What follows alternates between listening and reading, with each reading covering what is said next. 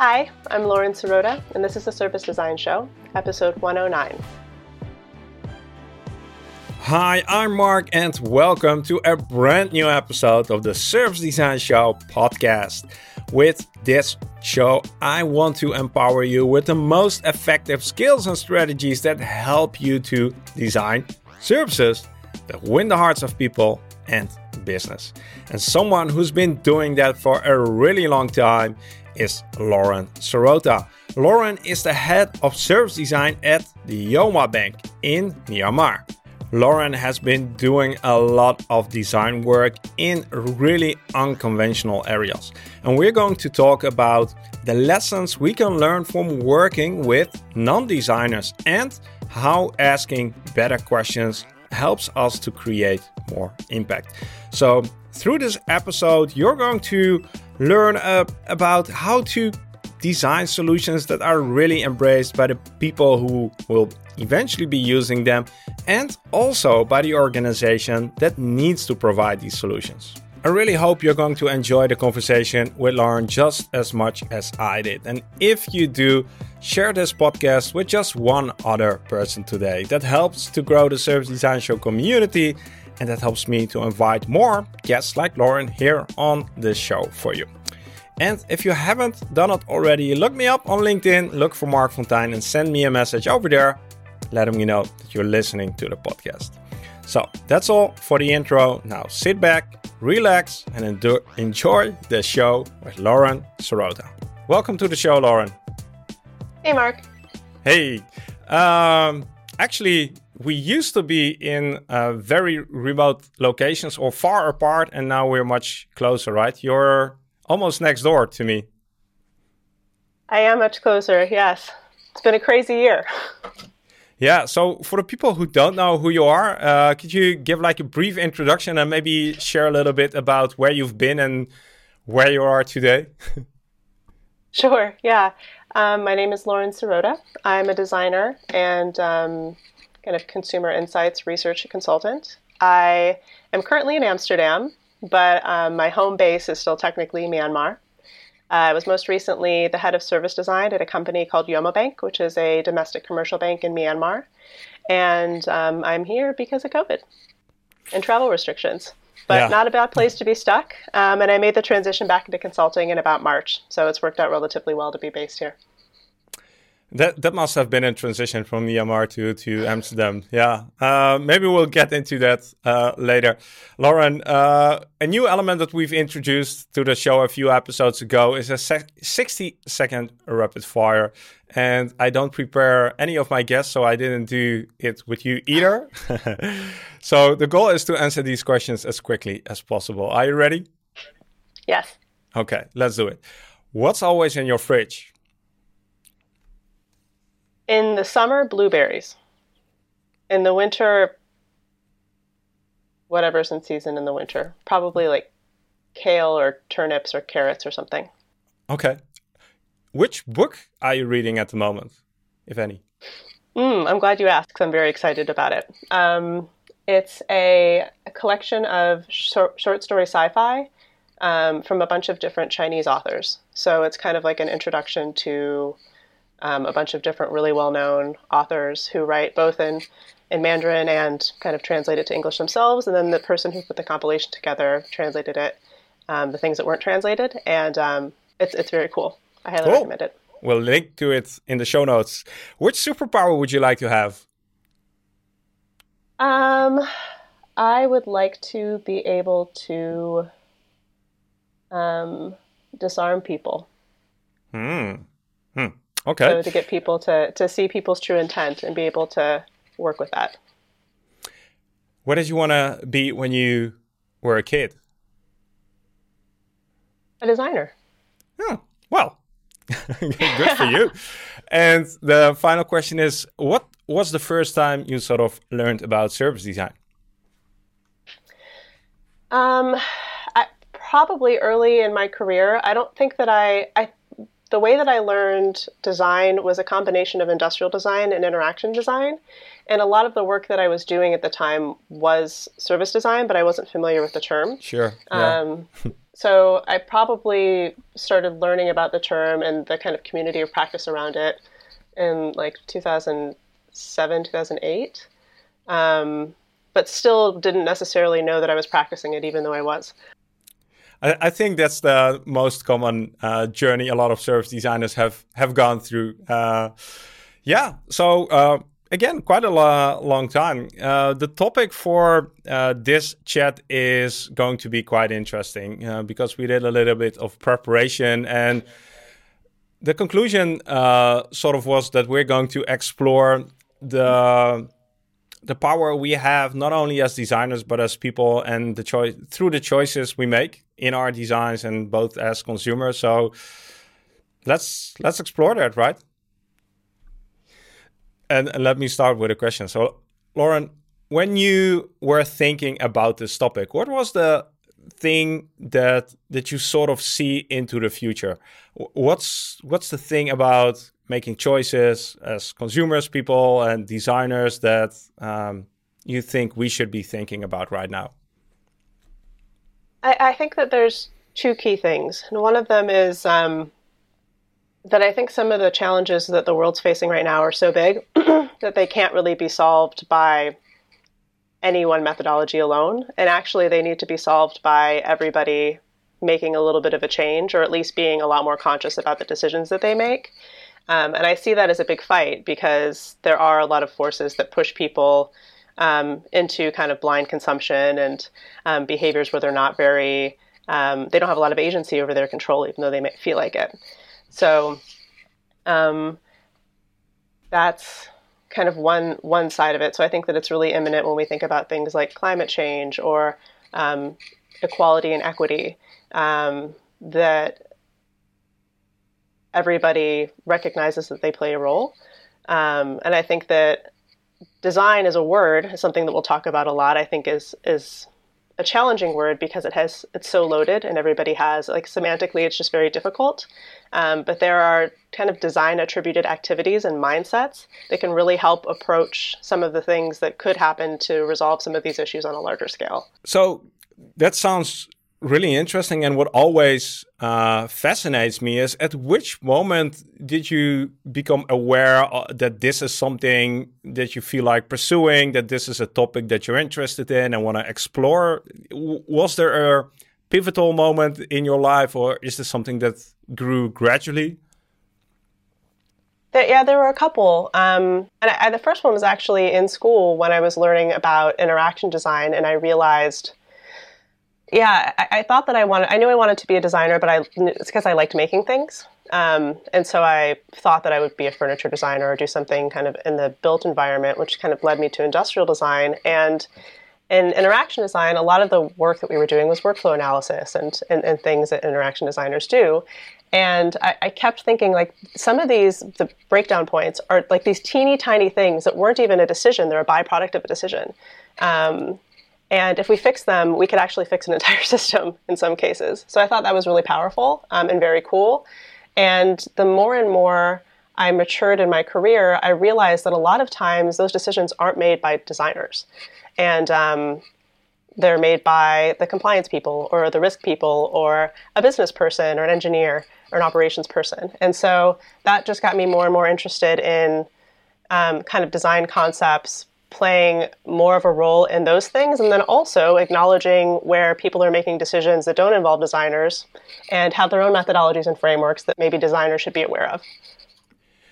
Hmm. And, and I would say that opens uh, a, a rabbit hole because there are a lot of areas where designers still aren't involved and uh, don't have any influence. Um,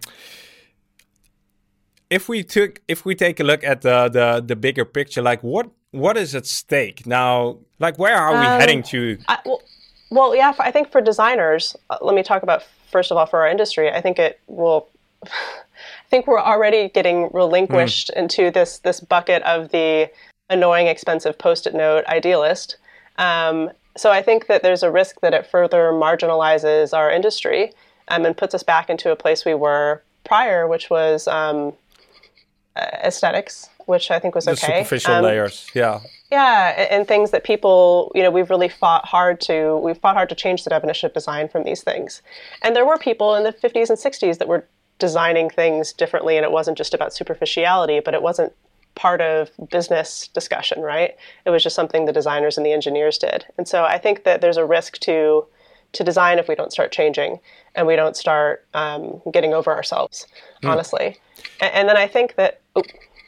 Yeah. So. Um, we can dive into that because what is the thing that we need to get over like and what is the thing that you feel we need to change in in design I, I think that one of the most beautiful things about people who go into design is um, one design gives you an ability to create, and that's tremendously powerful, right? Um, and a lot of people who choose to go into design love to create and get um, gratification from making things. Um, so that power, I think, can sometimes yeah, make people think that they're better than others or give them tools that put them at an advantage above others that don't necessarily have those same skills. Mm, um, Also, design education is a pretty privileged space. So, people who get access to formal design training are um, oftentimes coming from a very specific socioeconomic class, very, very specific racial background. Um, and so, design, just by nature, like a lot of fields, is just very skewed.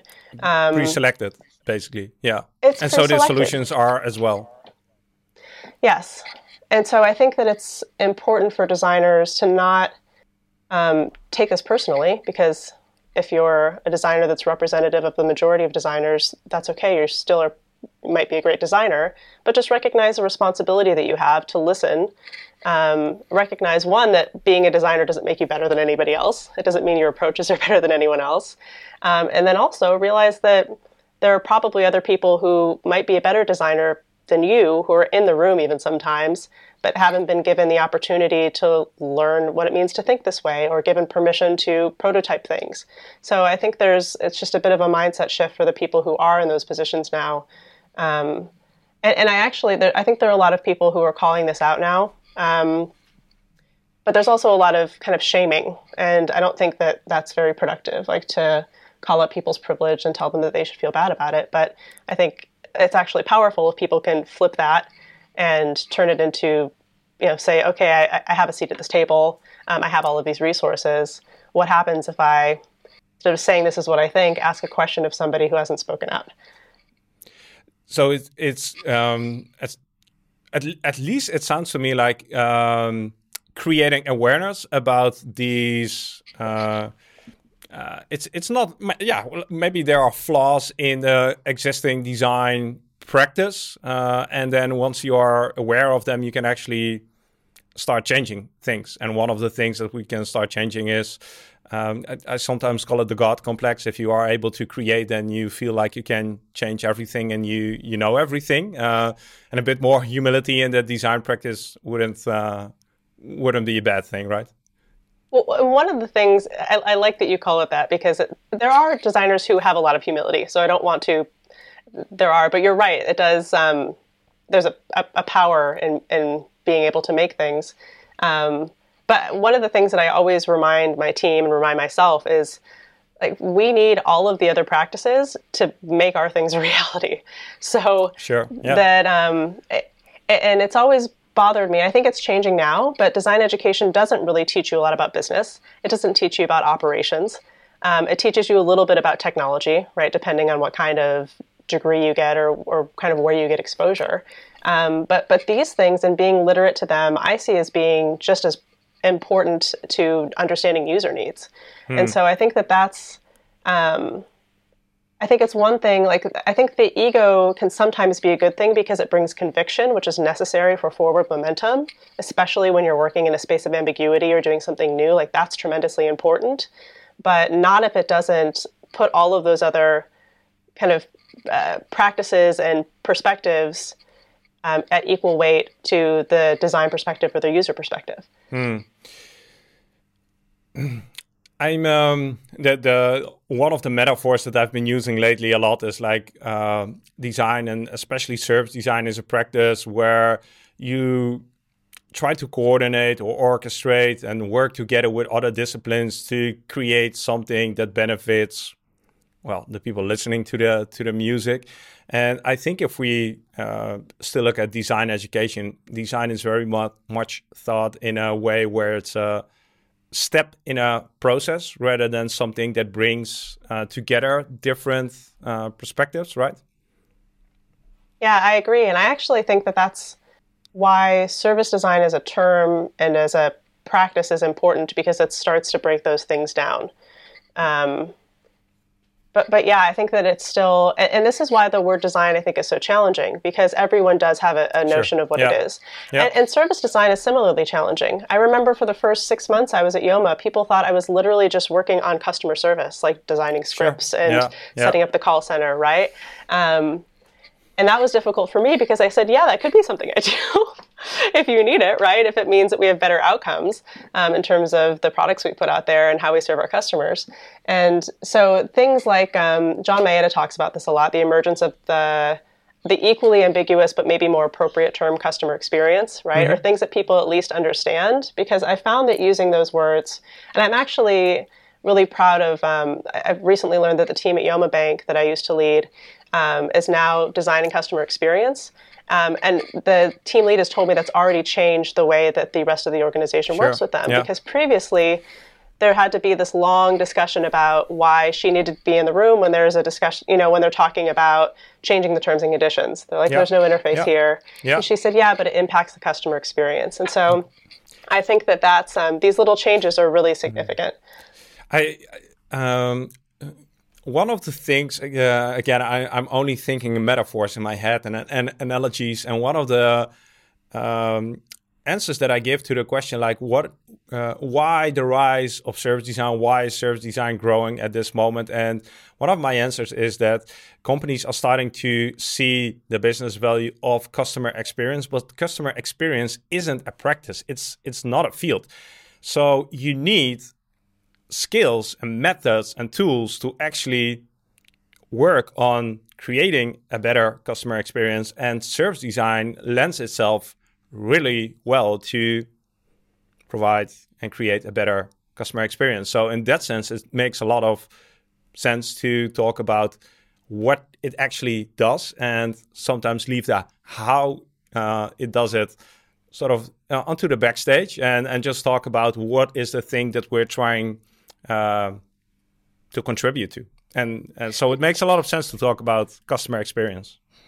You know what's so tough about that, though, is that um, I think everyone agrees with that, right? And I think it's beautiful because you can't really have anybody say we don't care about customer experience. Well, you, that's just yeah. a, unless they, they really don't, unless you have a business that's purely about efficiency or really. Um, yeah the challenge is where does that where does that practice sit in the organization and how do they engage right and what is the demand management framework for that practice yeah. so yeah. it's kind of um, it's tricky to think about design ops when you have a customer experience practice that is all encompassing I think but that's a tension yeah, but it is, and and yeah, and and but it, that doesn't change when you either talk about customer experience or service design. That all encompassing, the holistic perspective, is definitely something that's super hard to or operationalize.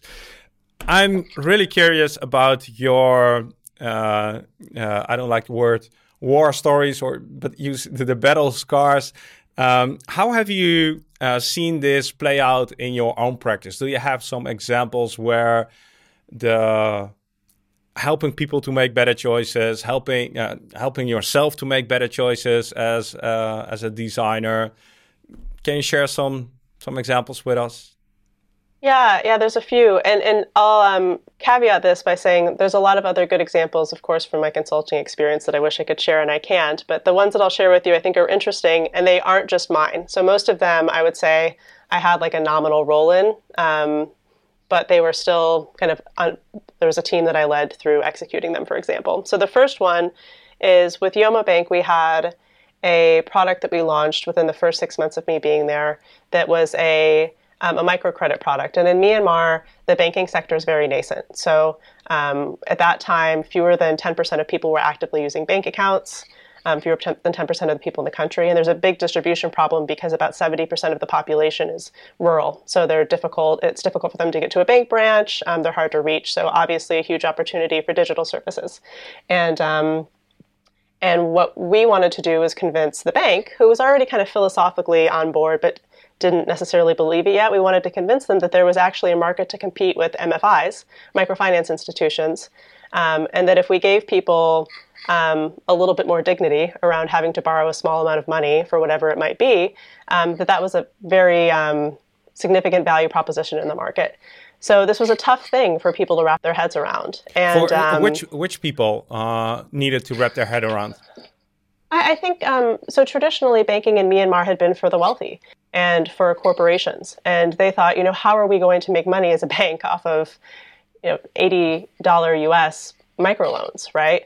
Um, sure. And how are people going to access this? These people don't have smartphones. So there were a lot of these um, paradigms. Kind of, yeah, yeah, that, that needed to be tweaked. And there was fortunately an openness, which is kind of why I was there in the first place, to explore these things. Um, but how we did it, I think, was really important. And I attribute a lot of this to the former leader of the team that I was working under, um, this guy, Mark Flaming, who um, set it up in such a way that we really piloted with the tools that we had. So we kind of built our own mini version of it using you know the same thing that most designers will do when they're doing a kind of smoke and mirrors test and gave it three months to run to prove that there was a demand um, and there were a lot of constraints and we were able to both identify those so we, we set up a, a proper pilot we said okay these are the kind of variables that we have to take into account. These are the things that might affect the outcomes. Um, and we use that to prove that there was actually a demand in the market, tweak the product, and then move it into a stage where we developed it into a proper product. Um, and I think most designers go through this process in some shape or form, but how we did it was important. Tell so us. Yeah.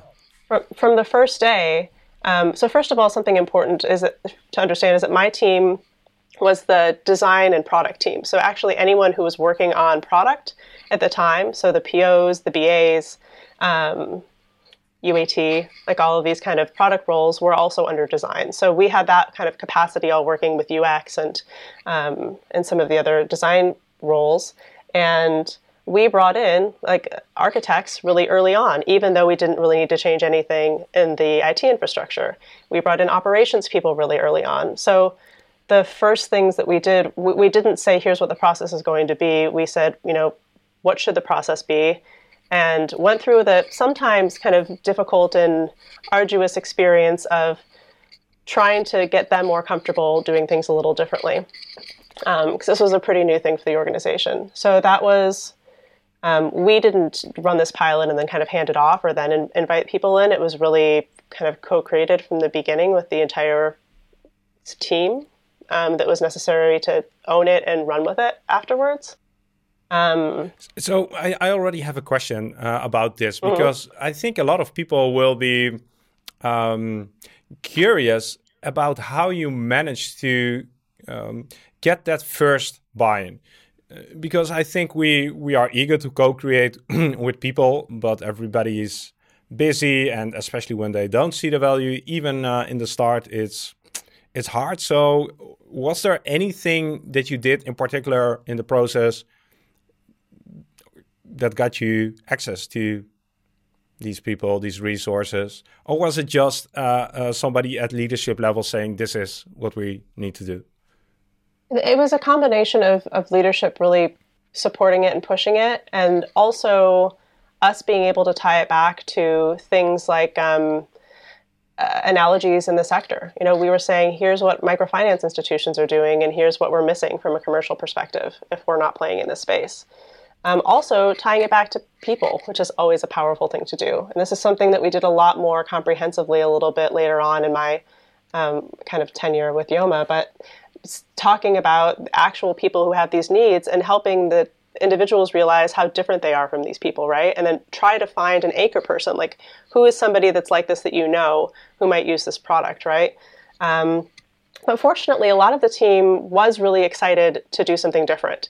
Um, and they were excited to be um, trying out things that maybe other banks in the market weren't doing. So I think there was also um, an attitudinal willingness from um, a lot of the people in the organization, which again can be attributed to the leadership giving them the space to have that to explore and then also supporting them in exploring it. How so? One element in this. Um, how important was it that, for instance, microfinance institutions were already successfully doing this? I can imagine that that gives the confidence. Hey, there is something here to explore.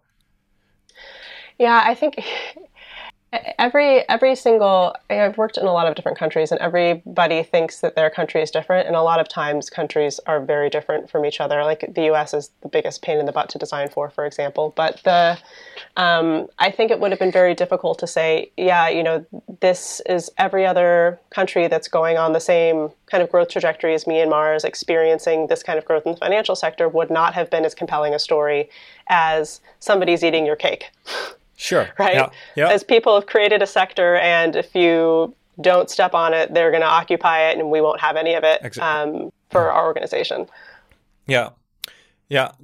That's a good insight. I don't think a lot of uh, designers uh, do the effort to do that sort of market analysis or market research and uh, approach it from that perspective. Um, you were at the moment where you were saying, okay, we co-created it with uh, a lot of stakeholders, uh, got people involved. Um, how did that go? How they were open to it, they they responded, and what what did you do after the after the pilot? Um, well, there were some other things that that my um, my boss had done that were really smart. Like he had engaged a third party who'd done this before, right? So there was kind of uh, an expert brought into the mix. Um, we, yeah, it was pretty easy to prove that it was a successful thing. And the the good thing was that the organization was pretty behind the concept even before we piloted it. So mm-hmm. we were able to then say, okay, this works. We can manage it operationally. I think actually the biggest um, hurdle that we faced, which I hadn't really thought about until now, was everybody saying, "Oh, we're not going to be able to manage the operations of it," or, and so we were able to prove through the pilot that yeah, we can. So, right? how did you prove it? Because proof is a big thing uh, in design and sort of uh, validating uh, impact. What did you do to prove? What, what was the proof? By, by just doing it and, and saying, here's what we need to do. You know, at this scale, we need three people to be doing these types of tasks. We need procedures around this. We maybe need to build this new piece of technology or make this change to our core banking system. And then it becomes manageable. So it was actually identifying where the stress points were and what the needs were to, to support it if it were real, and then how those would need to scale.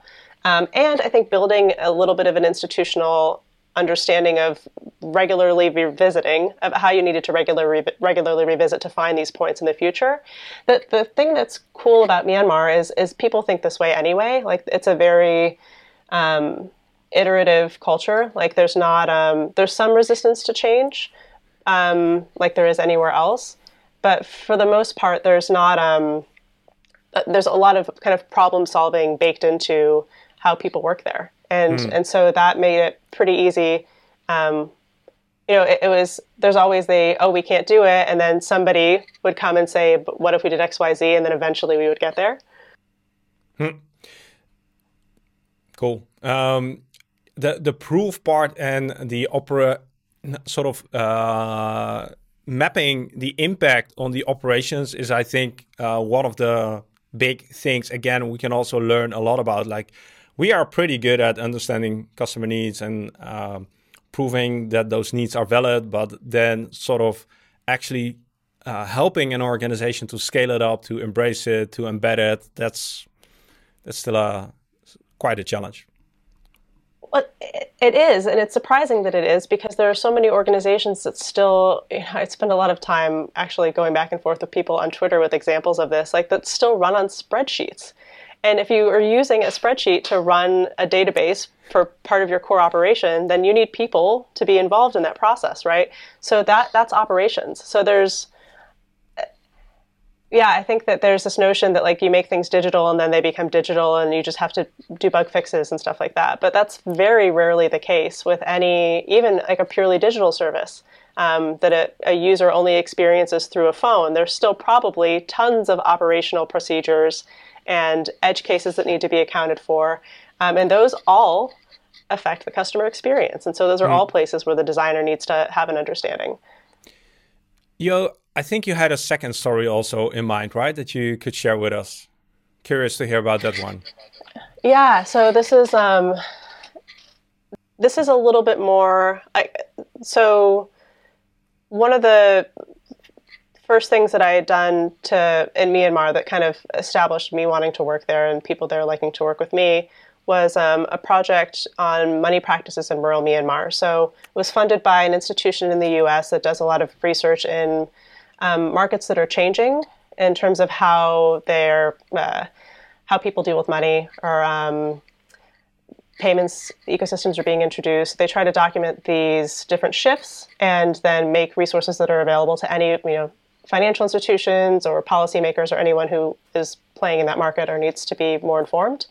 Um, so they'd funded a project to do work in Myanmar to understand in rural Myanmar um, how the recent democratization and open elections um, was, you know, try to cap, kind of take a, a, snapshot of a moment in time before things really shifted to being digital, to being more connected, to having more infrastructure.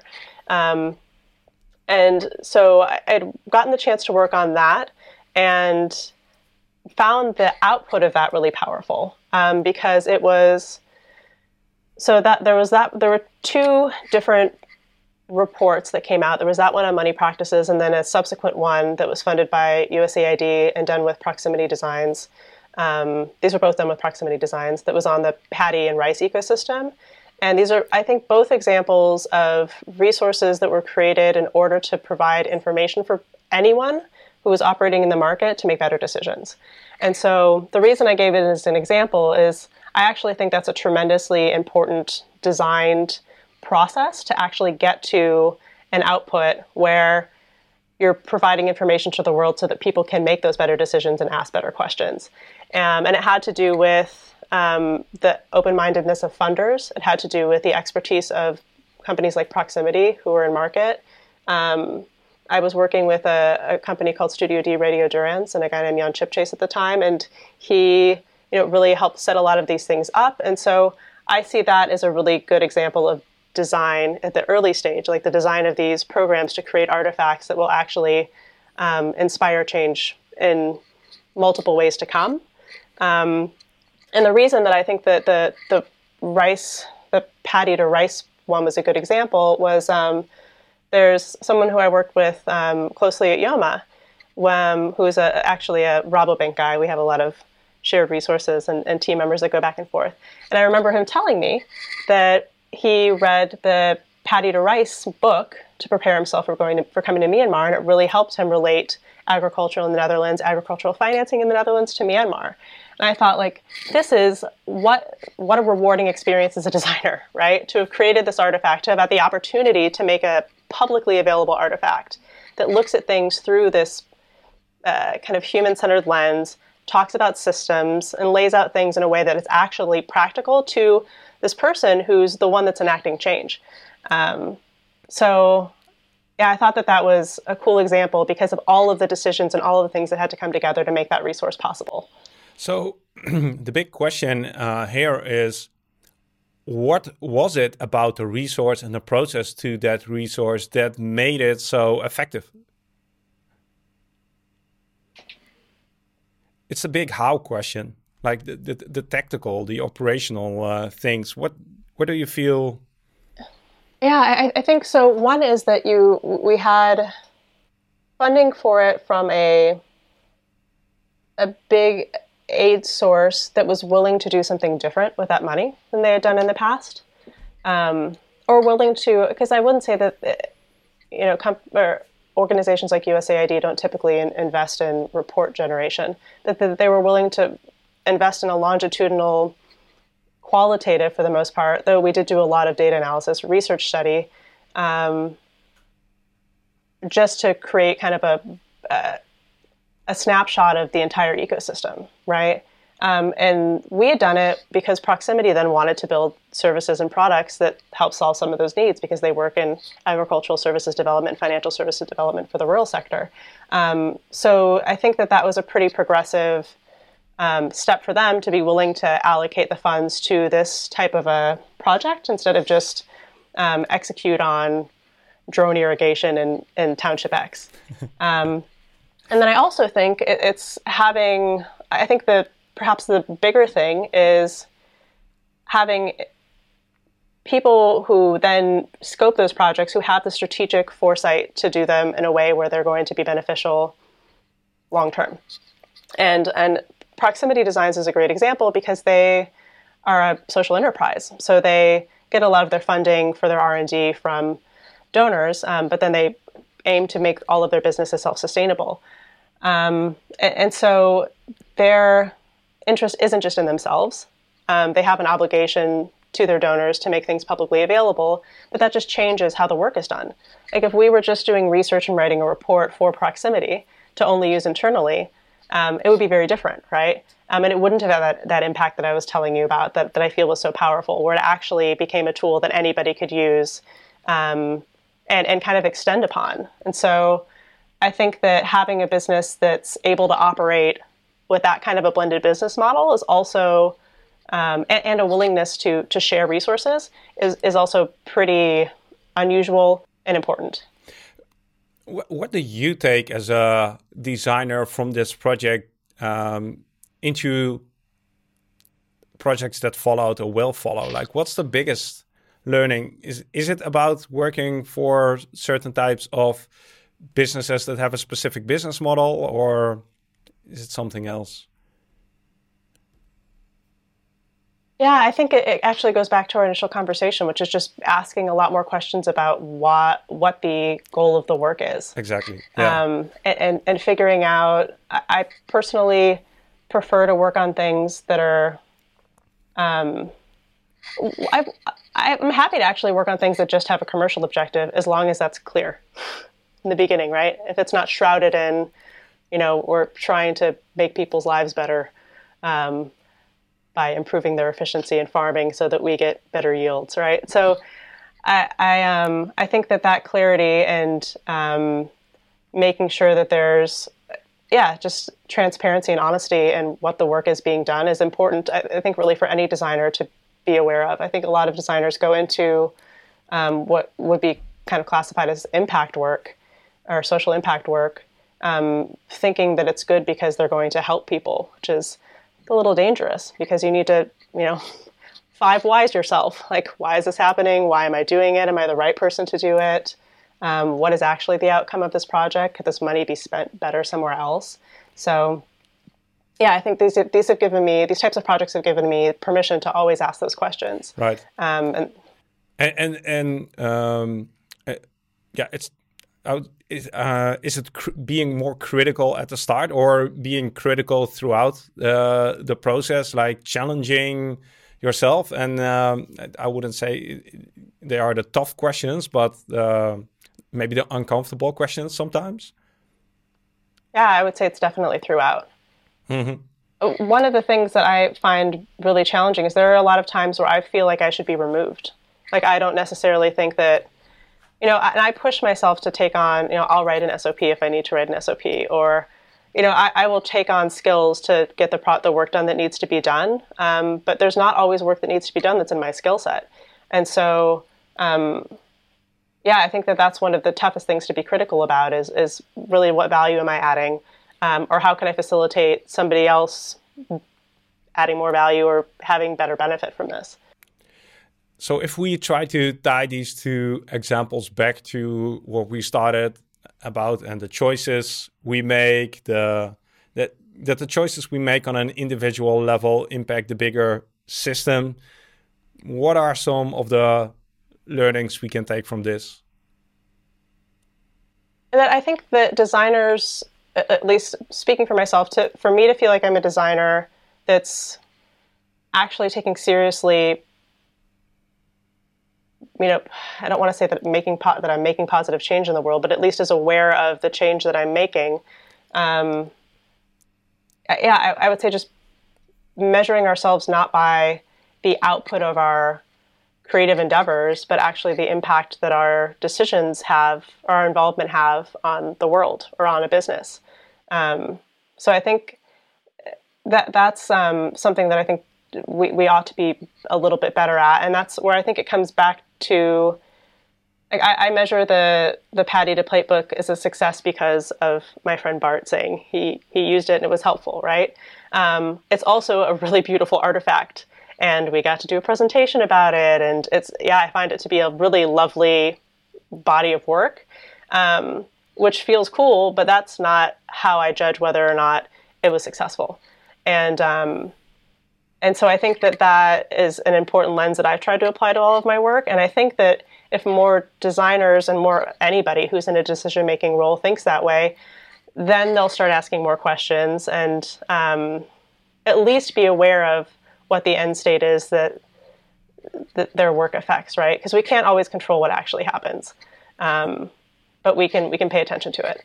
Yeah, so that, that was my question. Like, how do it? It seems so challenging often to uh, assess the impact because we're often not in the position where we directly uh, affect people, but maybe though we are, and uh, we're just not uh, attuned to seeing that, fear, feeling that, hearing that, um, and and it's about the responses we get uh, from people, like just one person saying that they found uh, this helpful and help them to do a better job. Like that's the that that's the confirmation. Uh, confirmation. That's the uh, value that we're trying to bring to the world. Yeah. Well, and why is that good? Right? Not just, okay, this person found it helpful, but why is that good? Because one of the things that I actually wanted to say that I was thinking about because you asked good questions is that I was actually thinking about the some of the best designers I've ever met, and some of them aren't designers. They're actually, or, or I, they are designers in that they practice design attributed things, but they are public servants. So they're people who work in mayor's offices um, or people who are social workers. And these people throughout their career have had to think about like their number one focus is improved outcome of their work um, and improving people's livelihoods or giving people more um, agency or um, you know providing options, making something more accessible. So that is actually the, they're they're so laser focused on that, and and they're trained to think about that. So I, I think that people who call themselves designers ought to be as well. I think that that's one of the the biggest things that we're going to have to overcome is that there are a lot of other people who are creative, who understand what human centricity is, who are capable of doing all the things that designers do, capable of learning how to make things um, who have a lot of a, a, much sometimes better foundation for understanding the world and how to affect change. Um, and so I think that that's um, a really cool challenge. Oh, yeah. What? So what does that mean for us as a community? Yeah, that we just need to listen more and we need to step back and um, realize that almost any space we're participating in is a space that was first owned by someone else and um, it's our job to learn from them so that we can try to make a better outcome but know that we might not be able to right um, and and that's a tough reality as well like there um, our involvement might not yield better results than our absence in some cases hmm. and I, if we had to summarize uh, this this uh, this conversation, for me, one one thing that really stands out is asking more and better questions about the work you're doing, about the value that you bring, about uh, the thing that you're trying to achieve.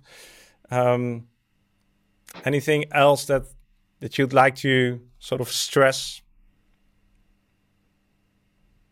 Yeah, just not getting caught up in language and, and working really hard to recognize how important communication is and communication of intent is, um, rather than being dogmatic or trying to identify as something or some particular part of a process.